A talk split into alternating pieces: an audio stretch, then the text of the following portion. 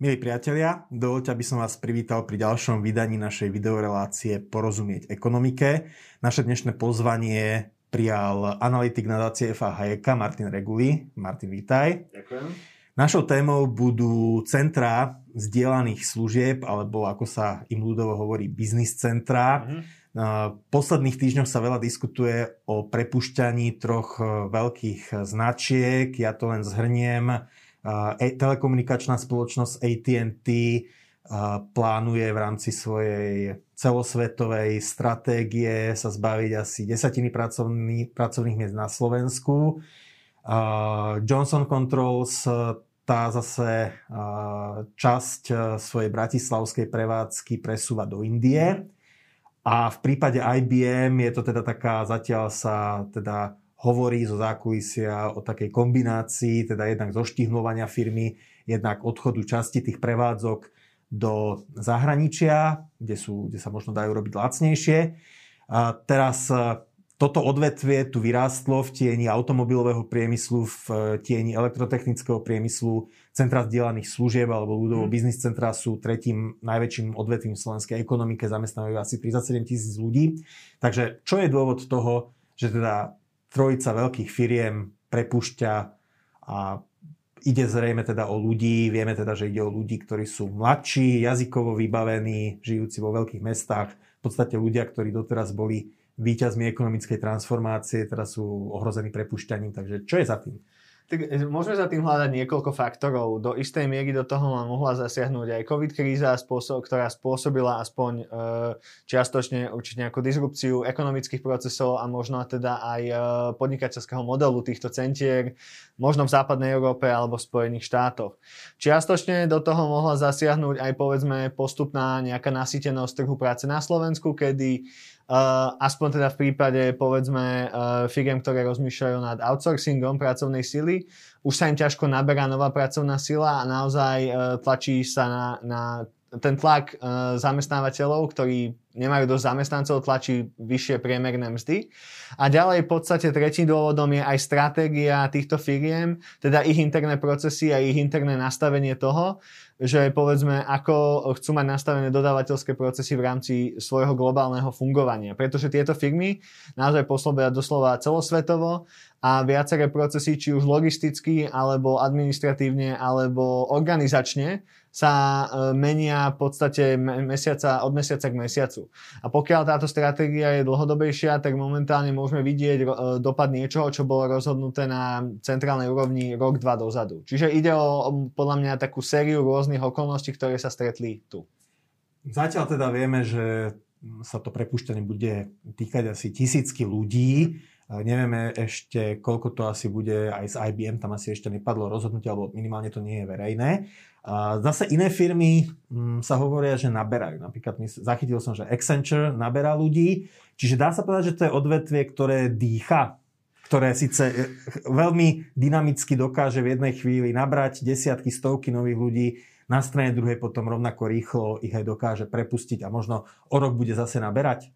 E, myslím si, že je to veľmi dobre povedané týmto spôsobom. Je to odvetvie, ktoré je veľmi dynamické aj svojou nejakou teda aktivitou, aj svojim, uh, svojim vnútorným životom. Myslím si, že to je uh, fázy naberania, prepušťania ešte budú, bude ich niekoľko, čiže toto nie je nejaký finálny výdych tohto, tohto sektora, alebo teda aj nejaké nejaká dlhodobejšia kríza. Myslím si, že práve aj situácia, ktorú si spomenul z E, príkladom firmy, ktorá v tomto čase ide naberať masovejšie, znamená, že môže sa to veľmi rýchlo pre, pretaviť aj v týchto ďalších firmách, pokiaľ príde k nejak, interne k nejakej ďalšej fáze ich podnikateľského cyklu, alebo pokiaľ uh, stratégia im uh, si bude žiadať, že na Slovensku im chýba práve tento kvalifikovaný personál.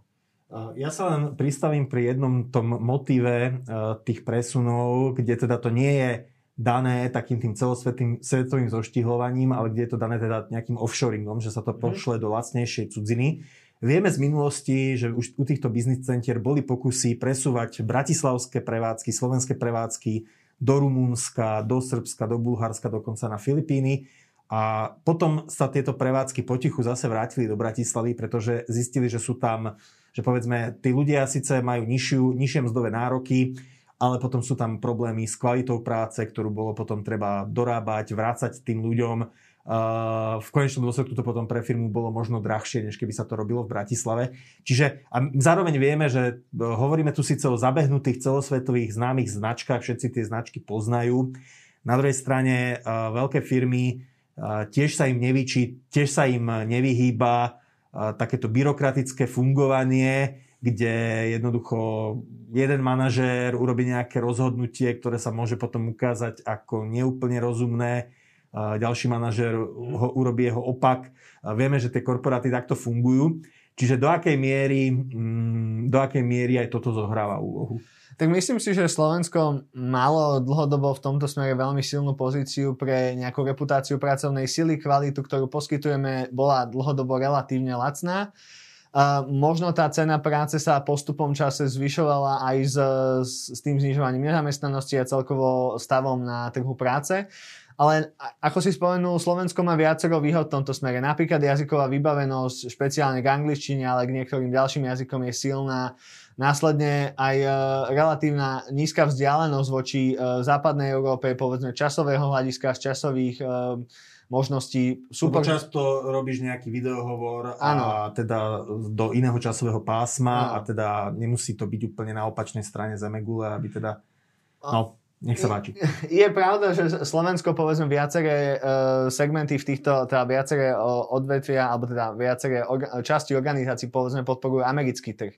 Čiže sú veci, ktoré naozaj Slovensko môže robiť, pretože má na to kvalifikovanejších ľudí, alebo pretože je ešte blízko Európe a máme tu ďal, blízko aj ďalšie krajiny, ktoré majú možno menšie takéto centra, ale je tu v podstate aj nejaká organizačná blízkosť, či už sa bavíme o Maďarsku, Česku alebo do istej miery Polsku, čiže taká tá organizačná blízkosť a, a zároveň kvalitná pracovná sila nahrávali v Slovensku. Pokiaľ boli takéto pokusy v minulosti a ja som o nich počul, zachytili, tak je to samozrejme na tej firme, ako do akej miery sa tie financie ušetrené týmto presunom naozaj dokážu um, prejaviť bez nejakého povedzme zhoršenia buď reputácie alebo zhoršenia nejakej pozície uh, u klientov. Hej, je to vždy o tom, aby vedeli naplňať ich potreby. Martin, ja o tebe viem, že ty sám si v jednom takomto biznis centre robil, nebudeme ho teda menovať, ale poznáš to prostredie znútra, aj teda ho sleduješ potom mm. troška bližšie zvonka, máš tam známych. A vieš, že už teda tieto biznis centra nie sú len tými klasickými call centrami, kde povedzme nemecký zákazník volá a slovenský operátor mu teda radí, aby, keď, že má zamrznutý počítač a slovenský operátor mu radí, aby ho nejak reštartoval. Čiže je, sú to, poskytuje to prostredie relatívne komplexné služby.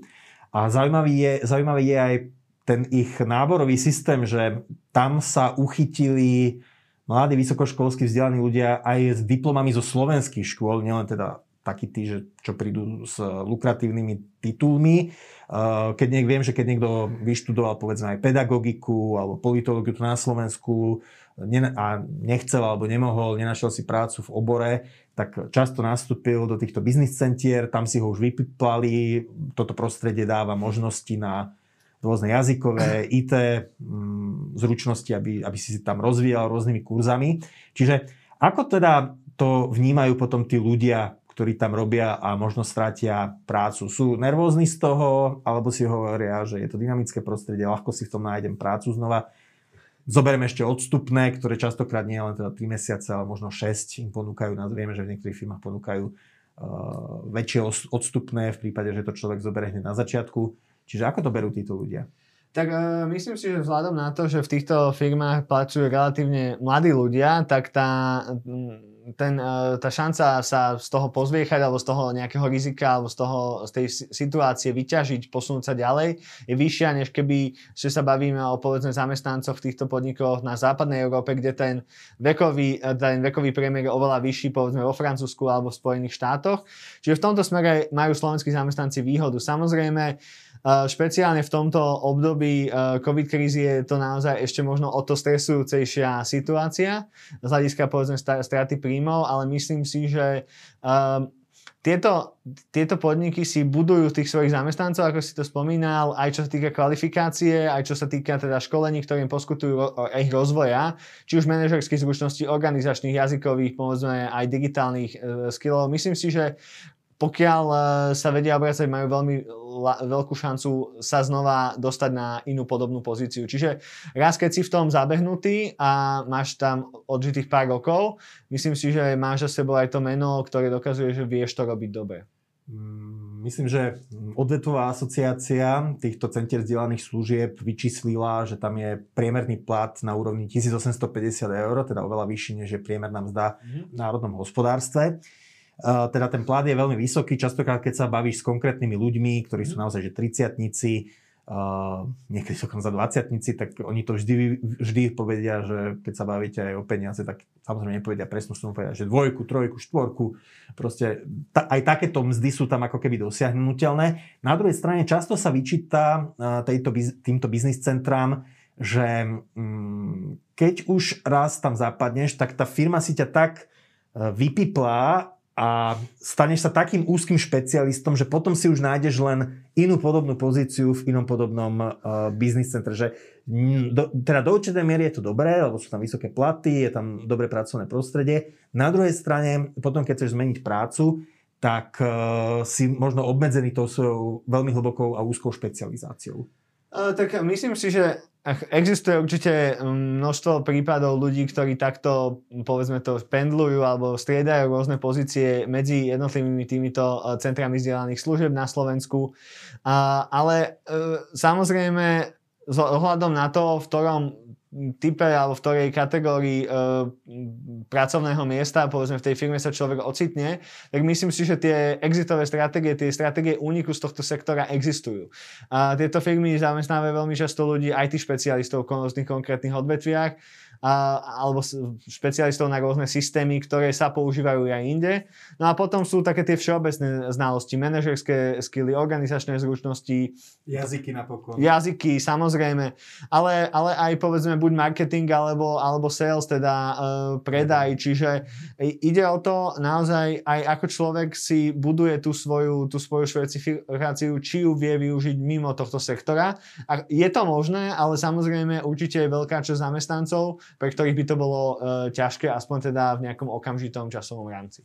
Treba povedať, že Slovensko, občas sa aj hovorí, že Slovensko je troška aj takou výnimkou medzi krajinami V4, že sa mu podarilo veľa z týchto biznisov zachytiť. Isté takéto centra existujú aj v Brne, v Prahe, e, v Budapešti, vo Vroclavi, ale je otázne, že či je to možno, či sú tie centra, či tam zamestnávajú naozaj toľko ľudí ako na Slovensku. Častokrát Slovensko je v tomto disproporčné. Na druhej strane vidíme, že tieto firmy pôsobia už nielen v Bratislave, ale už aj v Košiciach, v Banskej Bystrici, mm. myslím, že dokonca v Žiline, eh, v Komárne. Eh, čiže je to naozaj, by som povedal, že mm, eh, je to naozaj odvetvie, kde Slovensku sa celkom darí. Mm.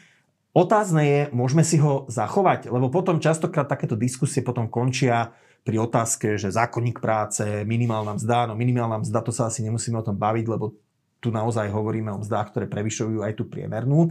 Na druhej strane Slovensko nemôže e, konkurovať v týchto oblastiach Indii.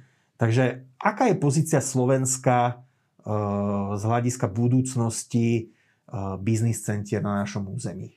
Tak samozrejme, veľmi ťažko sa v tomto smere pred, predpovedá nejaký vývoj, hlavne pokiaľ je človek eh, mimo teda samotnej takéto štruktúry. Lebo spadá do toho viacero aspektov. Poprvé do toho spadá teda dostatok kvalifikovanej pracovnej sily, ktorá, ktorú musia cítiť tieto firmy, že majú. Že budú vedieť, koho zamestnať v tom objeme, ktorý, eh, ktorý tu potrebujú mať. Druhá, druhý aspekt je podnikateľské prostredie, ale tam sa skôr zameriava na povedzme buď investičnú klímu z hľadiska nejakých investícií do na Slovensko, alebo možno z hľadiska obchodu alebo teda možno aj digitálnych technológií a ich implementácie v krajine, hlavne pokiaľ tie firmy tieto technológie využívajú. A potom v neposlednom rade to bude závisieť od toho, ako dokáže Slovensko držať svoju atraktivitu voči ostatným krajinám, ako povedzme Rumunsko, Bulharsko alebo aj krajiny mimo Európy, kde Slovensko postupne stráca nejakú tú, ten svoj lesk, ktorý sme mali povedzme 20 eh, rokov dozadu alebo 15 rokov dozadu. Čiže je potrebné pracovať aj na tej nejakej, by som povedal, reputácii krajiny z hľadiska toho, uh, ako vieme uh, byť povedzme konkurenčný a poskytovať takýmto centrám uh, relatívne um, málo administratívne náročné miesto na, na život a na podnikanie.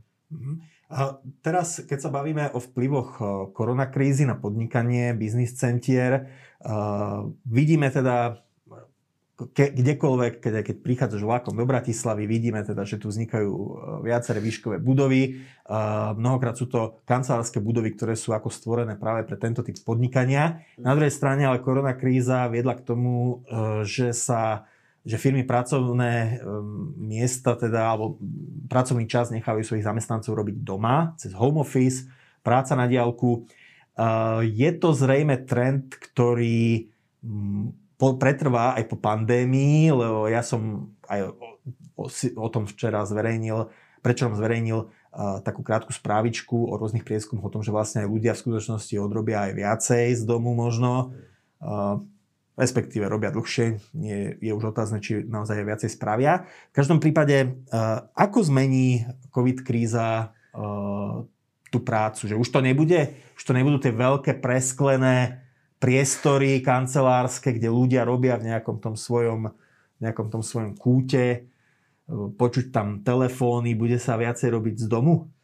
Tak uh, myslím si, že to, bude to kombinácia určite uh, home office a toho predcovidového stavu, čiže uh, práce z kancelárií. Samozrejme, uh, Spada tam viacero, viacero aspektov. Poprvé, do veľmi dlhú dobu bol home office braný ako povedzme benefit pre zamestnancov, že môžu ostať pracovať z domu, môžu sa postarať o deti, ak ich majú chore, alebo teda keď sú náhodou chorí, tak môžu popri tom ešte si sledovať maily.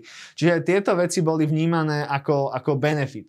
V súčasnosti po, podľa mňa bude do veľkej miery to brané ako možno taká tá zabezpeka tej roboty, alebo keď ten benefit možno aj pre zamestnávateľa, že neprichádza o tú prácu u ľudí, keď sú, keď sú doma. Druhá vec je, či sa ľudia budú chcieť oveľa viac vrátiť, nebudú chcieť oveľa viac vrátiť do kancelárie. Čiže myslím si, že ľudia po roku povinného home office možno aj znova objavia čaro tej kancelárie. A osobných kontaktov s kolegami. Osobných kontaktov, sociálneho vyžitia, ísť na kávu, porozprávať sa, ale aj celkovo takého toho kolegiálneho poradenstva, poradíš sa s kolegom, ktorý je hneď vedľa teba a nemusíš mhm. telefonovať. Čiže ja si myslím, že bude to taký ten zlatý stred, zlatá stredná cesta. Na druhej strane... Čiže dá sa to predkladať tak, že možno firmy nabehnú na systém, že 2-3 dní v práci kan- práca v kancelárii a dva, alebo 2-3 dní zase práca z domu. z domu. Áno, mm-hmm. myslím si, že toto bude ten svet, ktorý uvidíme. Myslím, že do toho uh, zapadnú aj uh, finančné náklady. Myslím si, že uh, kancelárie, teda, že firmy možno upustia od toho, že každý človek má v kancelárii svoj stôl, bude fungovať tzv. hot desking, že budeš si zarezervovať stôl dopredu, kedy, na dní, kedy prídeš do kancelárie, budú sa možno takto zdieľať niektoré, niektoré pracovné priestory, oveľa viac sa asi bude využívať uh, nejaký taký ten sharing uh, v tomto smere, ale na druhej strane si myslím, že... Uh, Zdieľanie kancelárskych priestorov. Áno, pre, ospravedlňujem Áno, aj toto môže byť tá, tá, tá vec, ale uh, myslím si, že práve niektoré firmy uh, tesne pred touto COVID krízou sa snažili oveľa viac nahnať svojich zamestnancov do, do, do kancelárií, tzv. shoulder to shoulder uh, prístup, kde ľudia spravia viac, keď naozaj sa môžu... Plece. Áno, áno. Uh, keď sú vedľa seba, uh, keď sú naozaj jeden pri druhom a môžu sa porozprávať. Uvidíme, ako sa zmení tento strategický prístup, keď naozaj už budú môcť všetci znova do kancelárií. No tak vyzerá to ako zaujímavý nový svet. Otázka je ešte, že či je to dobrá správa pre tých stavebných developerov, ktoré vo veľkom tie budovy na dlhé peniaze častokrát, dlhé, si na to požičiavajú, dlho to splácajú, že, ktorí potom e, do tých budov investujú, stavajú ich. E, čo, by, čo im by si povedal teda, že sa investícia oplatila? Ale toto je naozaj veľmi ťažká, ťažké povedať. Ja si myslím, že uh, do veľkej miery toto bude na dlhú diskusiu so samotnými uh, nájomcami týchto centier, do akej miery to budú využívať. Druhá vec je možné e, prefunkčenie budov či už na bytové jednotky alebo na nejaké iné priestory, coworkingové centra alebo možno iné formy vyžitia sociálneho života. Bude to naozaj otázka, do akej miery sa s tým budú vedieť kreatívne vyhrať majiteľia týchto centier a vedieť spraviť z tohto niečo nové, niečo, čo im prinesie novú formu, novú formu zisku.